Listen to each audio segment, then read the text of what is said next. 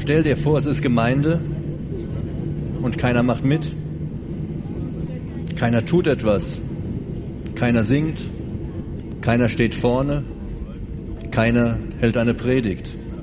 Im Hintergrund hört man nur das Rauschen der Triebwerke oder des Alltagslärms. Wir sitzen leicht zurückgelehnt und warten. Aber Gemeinde ist kein Flug irgendwo hin, irgendwo, wo es schön ist, wo man sich nur zurücklehnt und einfach mal abwarten kann. Abwarten, was auf einen zukommt. Wir werfen heute einen Blick auf die Gemeinde in Antiochia. Die erste christliche Gemeinde, die überwiegend aus Heiden bestand, also aus Leuten, die nicht zum jüdischen Volk gehörten. Dieser Blick auf die Gemeinde soll uns einige göttliche Prinzipien deutlich machen, soll uns verstehen lassen, was die Aufgaben und Ziele der Gemeinde sind. A, wie entsteht Gemeinde? B, wie wächst Gemeinde? Und C, wie dient Gemeinde? Welche Frucht entsteht in Gemeinde? Durch den heutigen Bibeltext wollen wir lernen, was wir damit zu tun haben und was unsere Aufgabe dabei sein kann. Antiochia gibt es übrigens heute noch wenn auch leicht verändert, nur noch knapp halb so groß. Vor rund 2000 Jahren gehörte das syrische Antiochia wie gesamt Syrien zum römischen Reich. Heute gehört diese Provinz zur Südtürkei und heißt Hatay und die Stadt heißt Antakya und liegt 25 Kilometer vom Flughafen entfernt. Damals war Antiochia eine Großstadt. Ungefähr so groß wie heute Duisburg, Hannover oder Nürnberg. Das sind so rund eine halbe Million Menschen. Das ist vielleicht zwei Drittel von dem, was Frankfurt heute an Einwohnern hat. In dieser Zeit waren große Städte eher selten. Das war die drittgrößte Stadt in der Antike nach Rom und Alexandria. Irgendwer nannte Antiochia mal das Paris des Altertums. Eine lebendige, weltoffene Stadt mit viel Mischvolk, mit einer großen Religionsoffenheit und Religionsfreiheit. Gemeinde kann überall wachsen wo nur ein ganz klein bisschen guter Boden dazwischen ist. Mit den vielen Reisenden, die es so in Antiochia gab, kamen eines Tages Flüchtlinge in die Stadt. Alles hat damit angefangen, dass man einen Mann der Jerusalemer Gemeinde mit Namen Stephanus, das war vor kurzem hier im Satt auch, gekreuzigt hatte, äh, gesteinigt hatte. Man hat ihn mit Steinen zu Tode beschmissen. Zuerst gab es eine Verfolgung in der Stadt und die weitete sich immer weiter aus. Die Geflohenen, die flüchteten ins eigene Land, waren unterwegs in Phönizien, das heißt äh, dann im Libanon, dann ging es nach Zypern und dann auch anschließend in die mehrere hundert Kilometer nördlich liegende Stadt Antiochia. Die Berichterstattung, die finden wir in der Apostelgeschichte, Kapitel 11 ab Vers 19.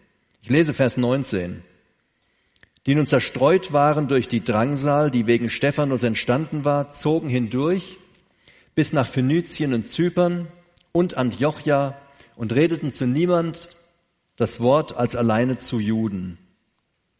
Bereits in der Apostelgeschichte 8 wird uns so ein positiver Nebeneffekt dieser Christenverfolgung, die da angefangen hat, erzählt.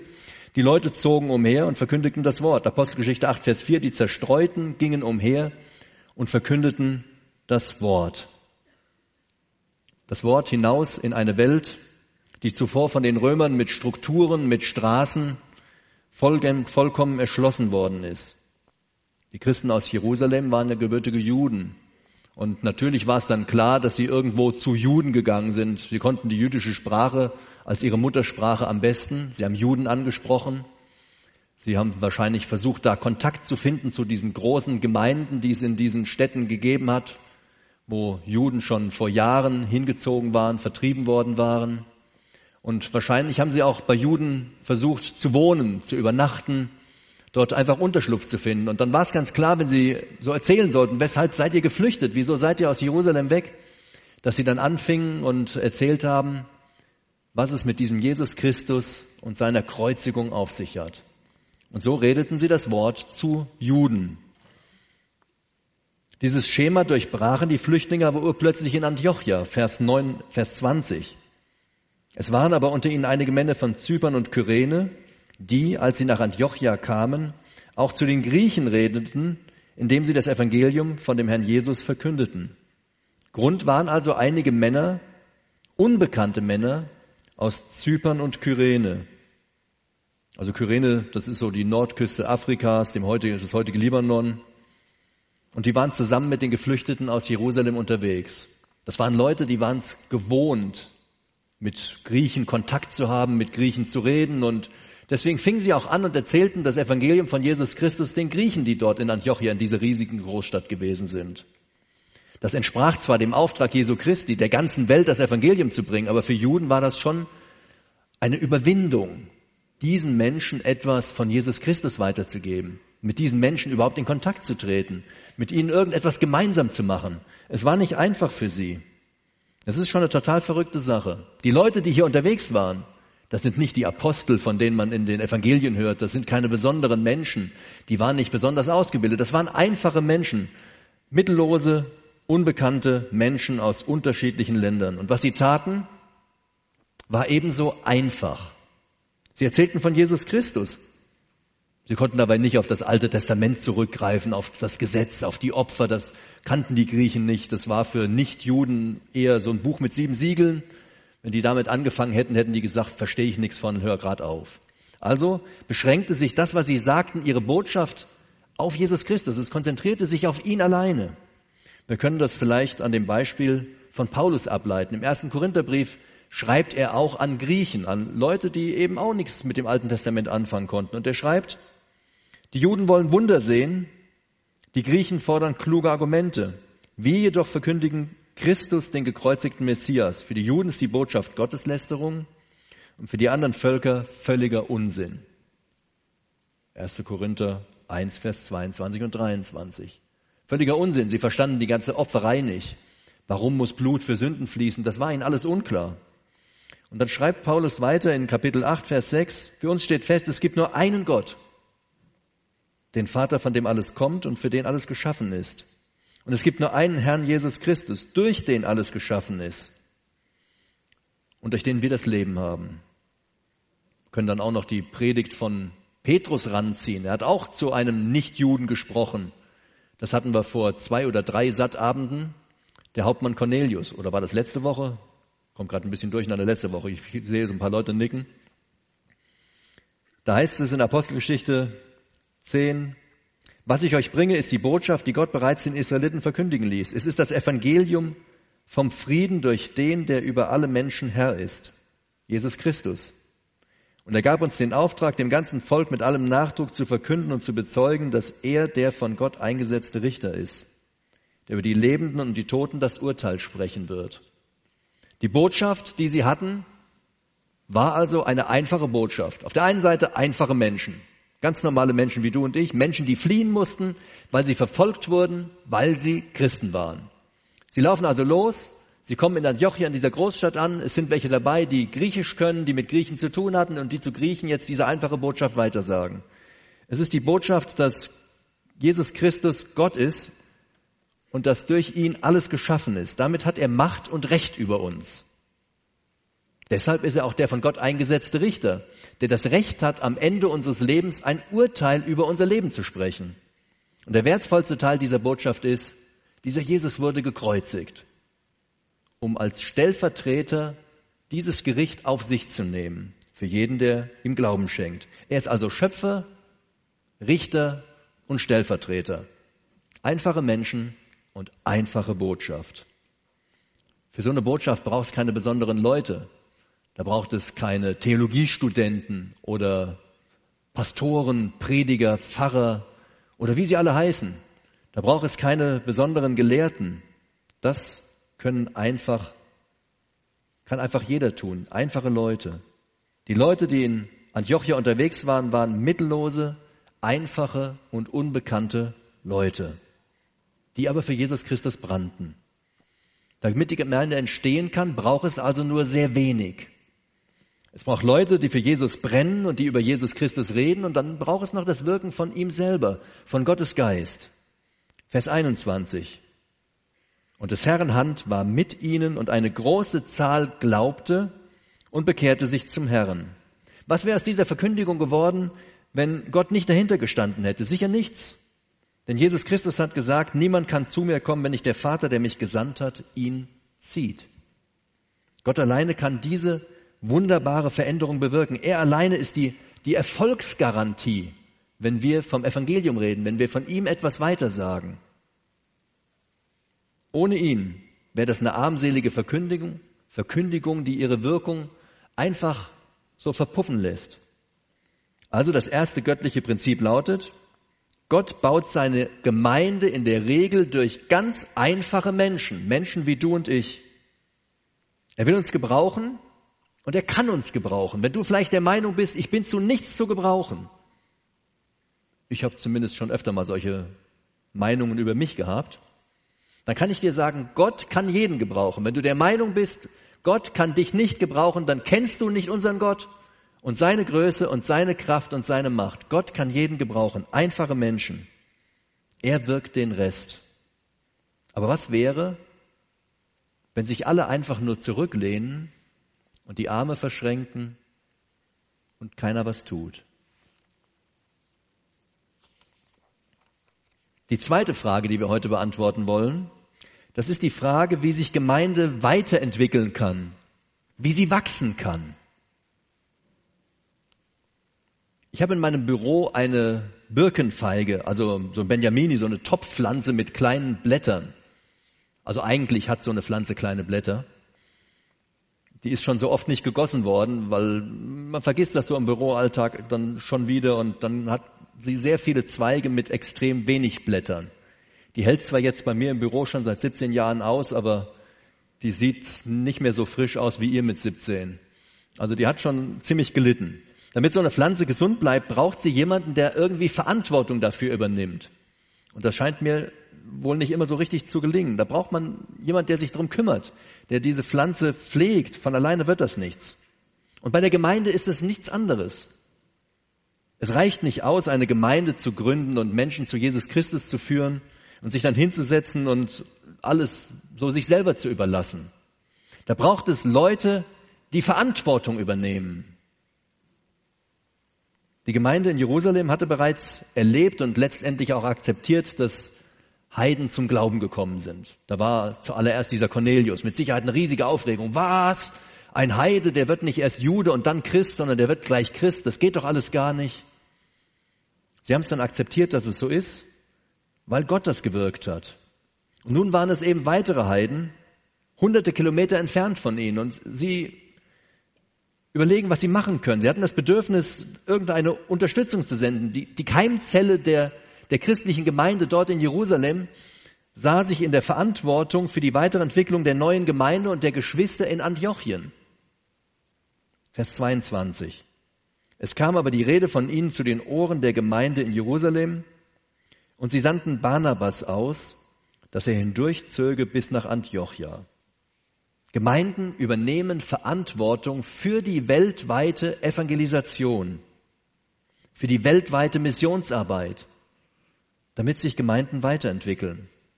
Der Bruder, den sie nach Antiochia schicken, war Barnabas. Das war also keiner von diesen zwölf auserwählten großen Aposteln, von denen in den Evangelien geschrieben steht, nicht irgendein besonderer, sondern einer aus der Gemeinde. Ein normaler Mann, Vielleicht schickten sie Barnabas, weil der sich freiwillig gemeldet hatte.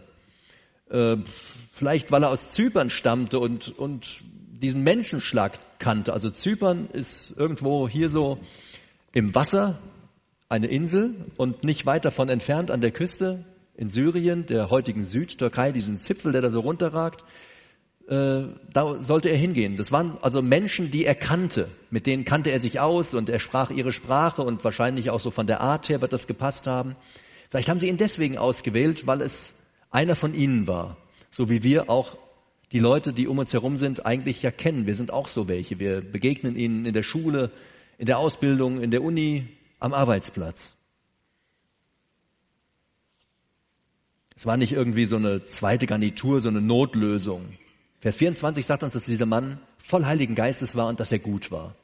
Das heißt, er brannte für Jesus Christus und den haben sie jetzt dahin geschickt, weil sie dachten, der passt jetzt ideal, das ist genau der, den wir da brauchen. Und er zieht los. Er war offen für das Wirken Gottes. Er hat damals auch Paulus zur Gemeinde gebracht, als alle noch Angst hatten vor Paulus, weil der die Gemeinde ja erst verfolgt hatte. Und dann kennen wir auch so aus der Bibel verschiedene Begebenheiten über ihn. Das war so einer, der Leuten auch mal eine zweite Chance gibt. Und er ist jetzt derjenige, der diese Aufgabe übernimmt. Er ist bereit, sich gebrauchen zu lassen. Er lässt sich in die Verantwortung nehmen und zieht los.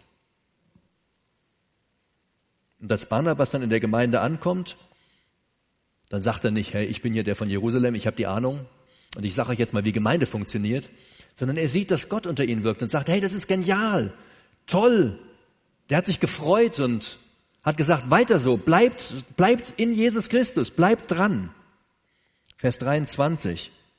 Er freute sich, als er hingekommen war und die Gnade Gottes sah und er mahnte alle, mit Herzensentschluss bei dem Herrn zu verharren. Und damit nahm er sie alle in die Verantwortung, jeden Einzelnen.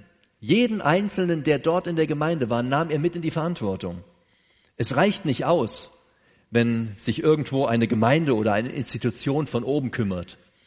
Es reicht nicht aus, wenn es in der Gemeinde irgendeinen gibt, der vorne steht oder ein Prediger oder irgendwelche Ältesten. Es reicht nicht aus, wenn irgendwer für irgendwas eingesetzt wird. Nein, er nimmt jeden Einzelnen der Gemeinde in die Verantwortung. Er ermahnte sie alle mit Herzensentschluss bei dem Herrn zu verharren. Das bedeutet so viel wie den Entschluss zu fassen, den festen und konkreten Entschluss zu fassen, sein ganzes Herz auf den Herrn auszurichten. Und es bedeutet, in der Gegenwart des Herrn Jesus Christus zu bleiben, Gemeinschaft mit ihm zu haben, in seinem Wort, in Gebeten.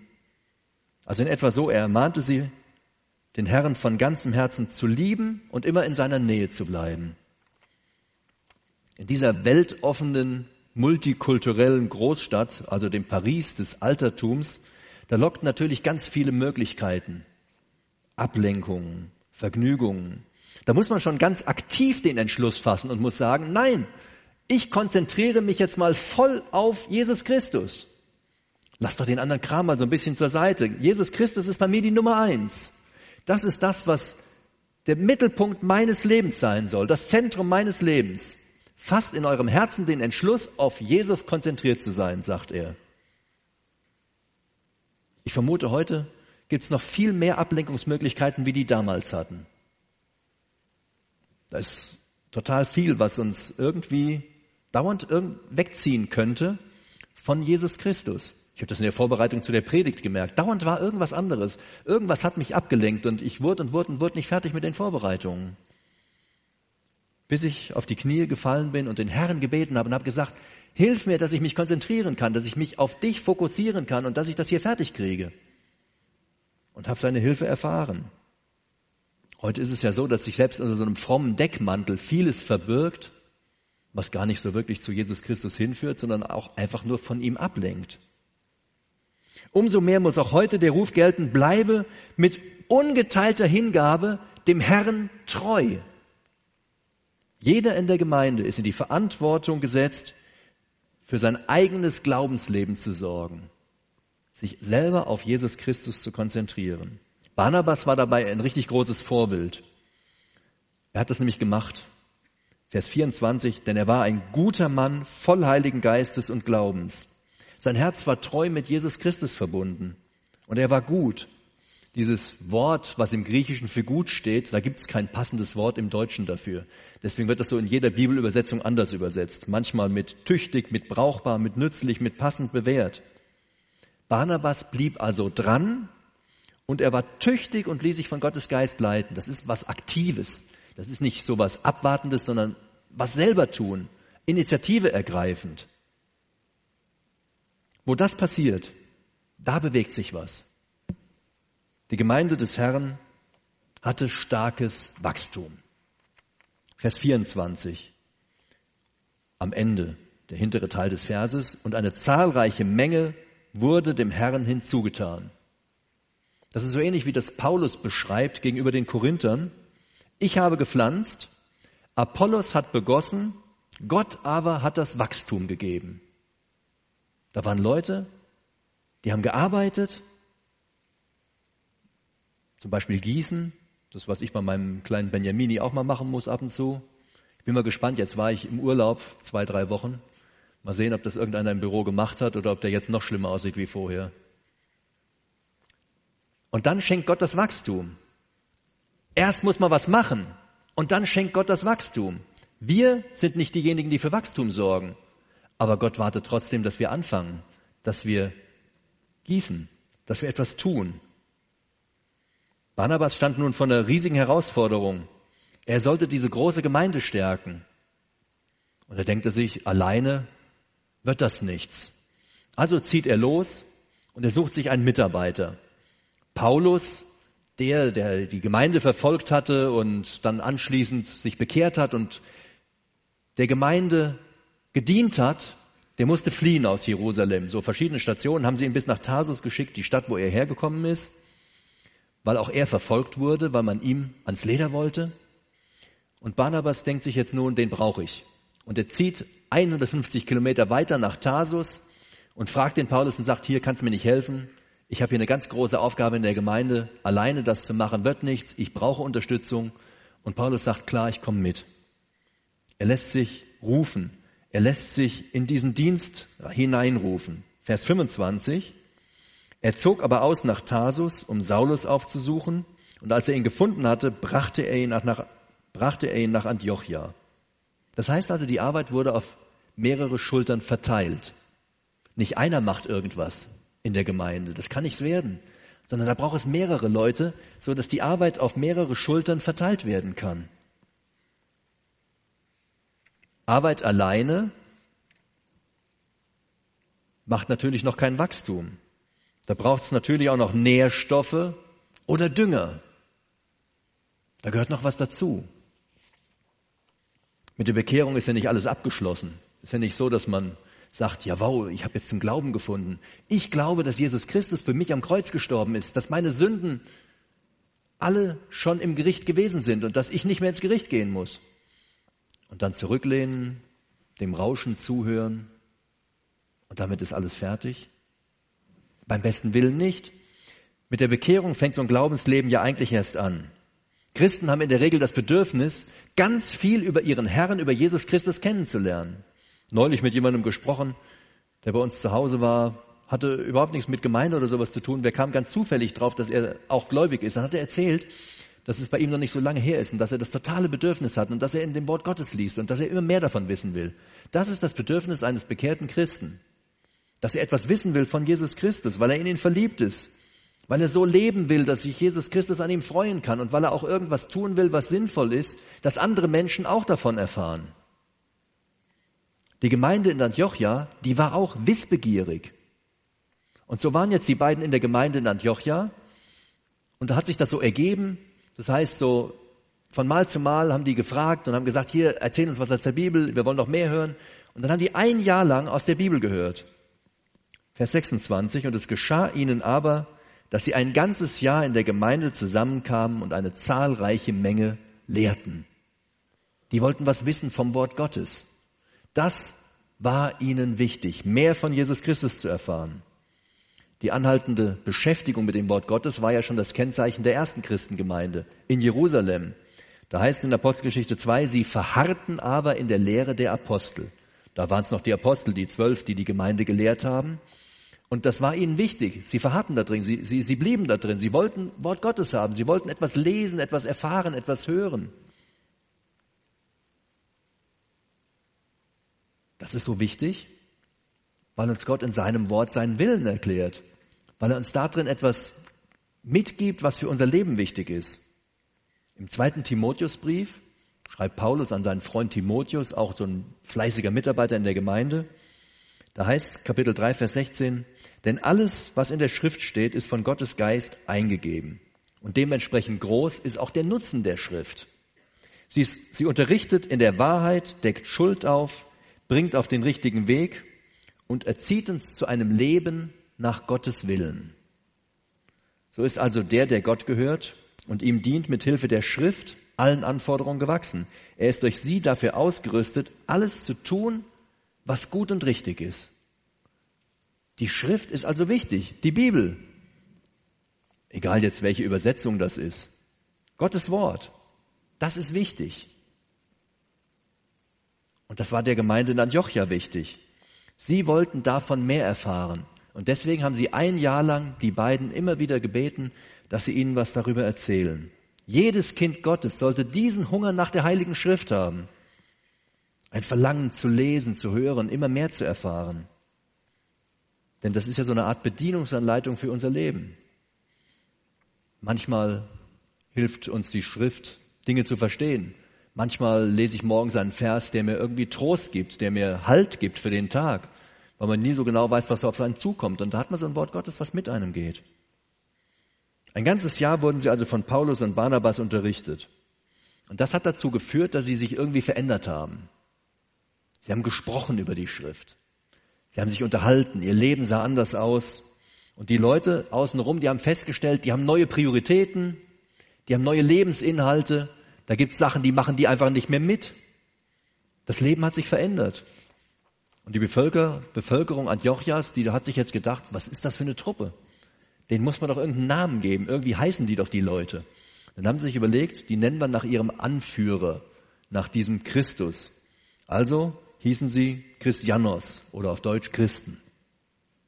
Vers 26 am Ende und dass die Jünger zuerst in Antiochia Christen genannt wurden. Ist doch eine Wahnsinnsauszeichnung, wenn man uns sieht und sagt, hey, der versucht ja wie Christus zu leben und der redet dauernd von dem, also das muss ein Christ sein. Als Christ wird man nicht geboren. Man wird auch nicht zum Christen erzogen oder zum Christen getauft. Man wird nicht irgendwie anders zum Christen gemacht. Man macht kein Studium oder legt eine Prüfung ab und ist dann Christ. Christen sind die, die Jesus Christus im Glauben nachfolgen. Das sind Christen, weil sie Christus folgen, weil Christus vorne steht, weil das ihr Ideal ist, ihr Vorbild ist. Und das alles basiert auf dem Inhalt der Heiligen Schrift weil sie erzählt uns über Christus. Überall findet man ihn oder Hinweise auf ihn in der Heiligen Schrift. Das zweite göttliche Prinzip lautet also, Gott schenkt seiner Gemeinde Wachstum, wenn von Menschen an ihr gearbeitet wird. Dazu braucht der Arbeiter die Verantwortung übernehmen. Leute, die mitarbeiten, die unterstützen, damit es auf mehrere Schultern gelagert werden kann. Und dazu gehört aber auch, dass jeder Einzelne für sich und sein eigenes Glaubensleben die Verantwortung übernimmt, dass er dranbleibt, dass er sich damit beschäftigt, dass es für ihn wichtig ist, dass er sich auf Jesus Christus konzentriert. Und der Dünger für diese Arbeit ist das Wort Gottes. Aber was wäre, wenn sich alle einfach nur zurücklehnen und keiner was macht? dann sieht die Gemeinde nicht anders aus wie die Birkenfeige in meinem Büro. Hier und da ein helles Blatt.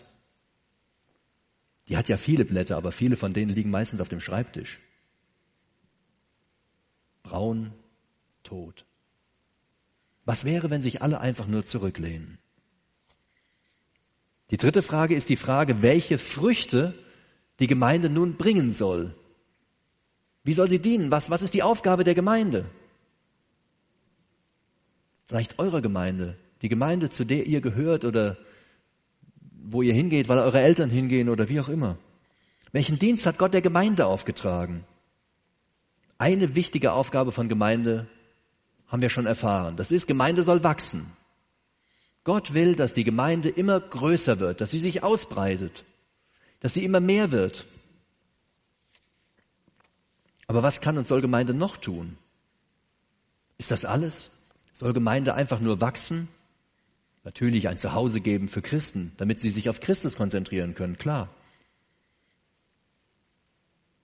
Es gibt ein schönes Beispiel hier im Bibeltext, direkt in den anschließenden Versen ab Vers 27, was wir uns gerade noch ein bisschen anschauen.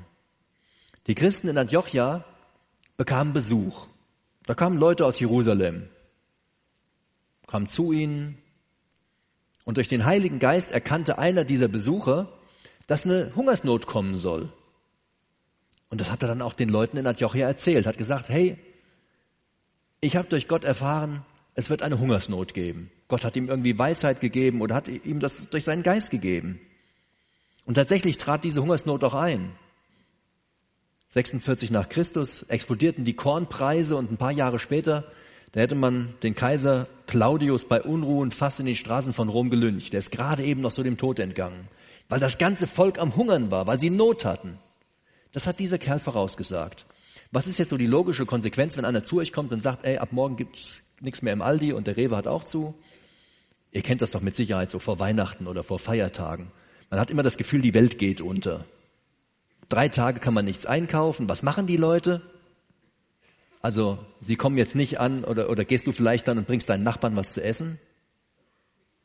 Hm, vielleicht nicht. Okay. Was macht ihr? Ihr kauft für euch ein. Ihr geht los, ihr geht in den Laden und kauft noch ein bisschen was. Horten, daheim was hinstellen. Man könnte ja auch noch gebrauchen und das noch und hier und dann stehst du an der Kasse im Supermarkt, so ganz normaler Wocheneinkauf und dann sind diese ganzen Hamsterkaufleute da und du denkst dir, die Regale sind so leer und an der Kasse bilden sich kilometerlange Schlangen. Das ist keine Hungersnot, das ist nur zwei Tage, vielleicht Feiertag oder so irgendwas. Was machen die Christen damals in Antiochia, als sie das erfahren? Vers 27. In diesen Tagen aber kamen Propheten von Jerusalem nach Antiochia hinab. Einer von ihnen aber mit Namen Agabus stand auf und zeigte durch den Geist eine große Hungersnot an, die über den ganzen Erdkreis kommen sollte. Sie trat auch unter Claudius ein. Erstmal soweit. Die Antiochia warten jetzt nicht, bis diese Hungersnot kommt, sondern sie wissen, übermorgen ist der Feiertag, übermorgen ist die Hungersnot oder demnächst und sie machen keine Hamsterkäufe, sie bauen kein zusätzliches Obst an, sie ziehen keinen Zaun um ihr Grundstück, damit ihnen keiner was klaut, wenn es soweit ist, sie lagern keine Kartoffeln ein oder sonst irgendetwas, sondern sie überlegen sich, hey, hört mal, da die Christen in Jerusalem, die werden doch schon verfolgt. Das wussten sie ja durch den Paulus, durch den Barnabas, durch die, die von Jerusalem gekommen waren und durch wen auch immer. Wir sammeln jetzt erstmal für die, damit die genug haben. Und dann kümmern wir uns um uns. Sie haben also keine finanziellen Rücklagen gebildet oder sich um sich selber gekümmert, sondern zuerst einmal um andere. Und daher schickten sie dann Barnabas und Paulus los mit so einem Hilfskonvoi, damit die dann zu den Ältesten der Gemeinde in Jerusalem gehen, vielleicht auch mit irgendwelchen Eseln oder Karren oder was auch immer, was sie da gebracht haben, keine Ahnung. Jeder hat so, wie er konnte, was gegeben und die sollten das dahin bringen. Vers 29. Sie beschlossen aber, dass je nachdem, wie einer der Jünger begütert war, jeder von ihnen zur Hilfeleistung den Brüdern, die in Judäa wohnten, etwas senden sollte. Und sie taten das auch, indem sie durch die Hand des Barnabas und Saulus an die Ältesten sandten. Einst hatte Gott zu Abraham gesagt, ich will dich segnen und du sollst ein Segen sein. Und das war etwas, was diese Christen in Antiochia genauso gemacht haben. Sie waren Gesegnete. Und von diesem Segen haben sie weitergegeben. Raucht einer von euch, so Zigarettenautomatmäßig, man zieht unten so eine Schachtel raus, schiebt die Schublade wieder rein und dann rutscht das einfach wieder von oben nach. Das ist so irgendwie das Prinzip, was man sich vielleicht bei Gottes Segen abgeschaut hat. Wenn wir da was rausnehmen, da rutscht immer Segen nach das ist nicht irgendwann zu Ende. Wenn Gott uns liebt, dann ist sein Segen größer, als wir ihn aufbrauchen können. Und er, er freut sich, wenn wir von dem, was er uns gibt, einfach weitergeben. Und egal wie du dich fühlst, ob du der Meinung bist, ich kann irgendwas oder ob du vielleicht auch der Meinung bist, ich bin zu nichts zu gebrauchen. Jeder von euch, von uns, ist mit Gaben ausgestattet, mit Begabungen ausgestattet. Jeder kann irgendetwas. Gott hat jeden mit etwas gesegnet. Und davon können wir weitergeben. Der eine kann was Handwerkliches, der andere kann vielleicht eine Predigt halten, der nächste kann ein Wort Gottes weitergeben. Gott hat uns gesegnet und er möchte, dass wir von diesem Segen weitergeben. Das dritte göttliche Prinzip lautet also, Gott will, dass wir von dem empfangenen Segen an andere weitergeben. Und dazu braucht er freigebige Menschen. Aber was wäre, wenn sich alle nur zurücklehnen und keiner was tut.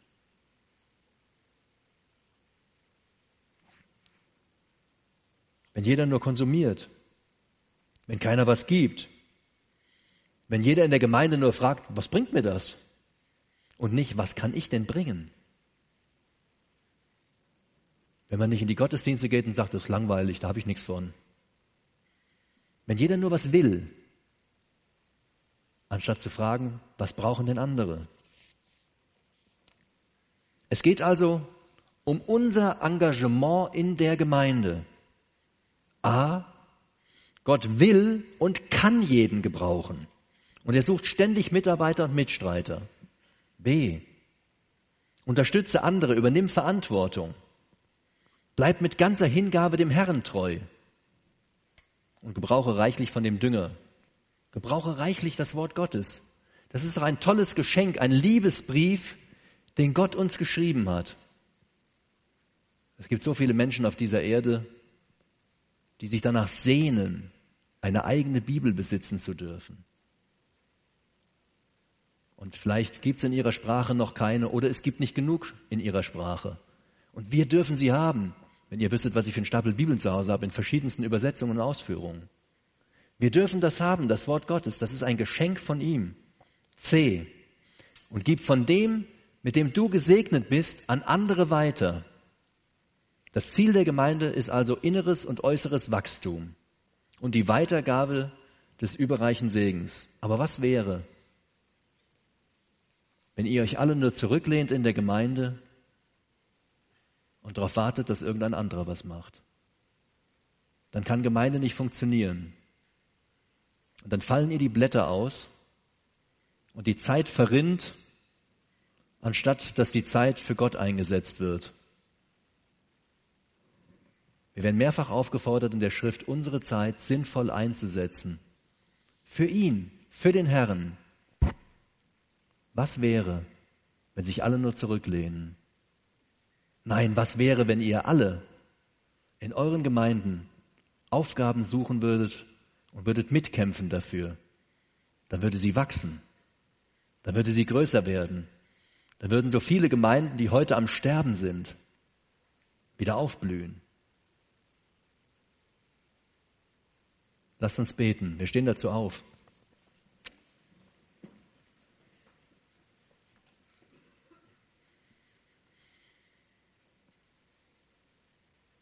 Herr Jesus Christus, dass wir Gemeinde haben dürfen, ist überhaupt schon toll. Es gibt so viele Länder, in denen Christen verfolgt werden, in denen sie gar nicht laut sagen dürfen, dass sie Christen sind. Und wir dürfen uns einfach als Gemeinden treffen. Und wir sagen dir Danke, dass es in unserer Region auch viele Gemeinden gibt. Und wir beten darum, dass wir erkennen, wo unsere Aufgabe in der Gemeinde ist, wo wir mithelfen können, was wir tun können, damit Gemeinde weiter wächst und größer wird. Wir wollen beten für jeden, der hier ist, dass du ihm zeigst, wie du ihn gebrauchen kannst, welche Fähigkeiten du ihm ganz speziell gegeben hast. Du bist so wunderbar und dein Segen ist so überreich, dass wir ihn nie aufbrauchen können. Wir beten, dass du ihn ausgießt und dass Großes daraus entsteht. Habe Dank, Herr. Amen.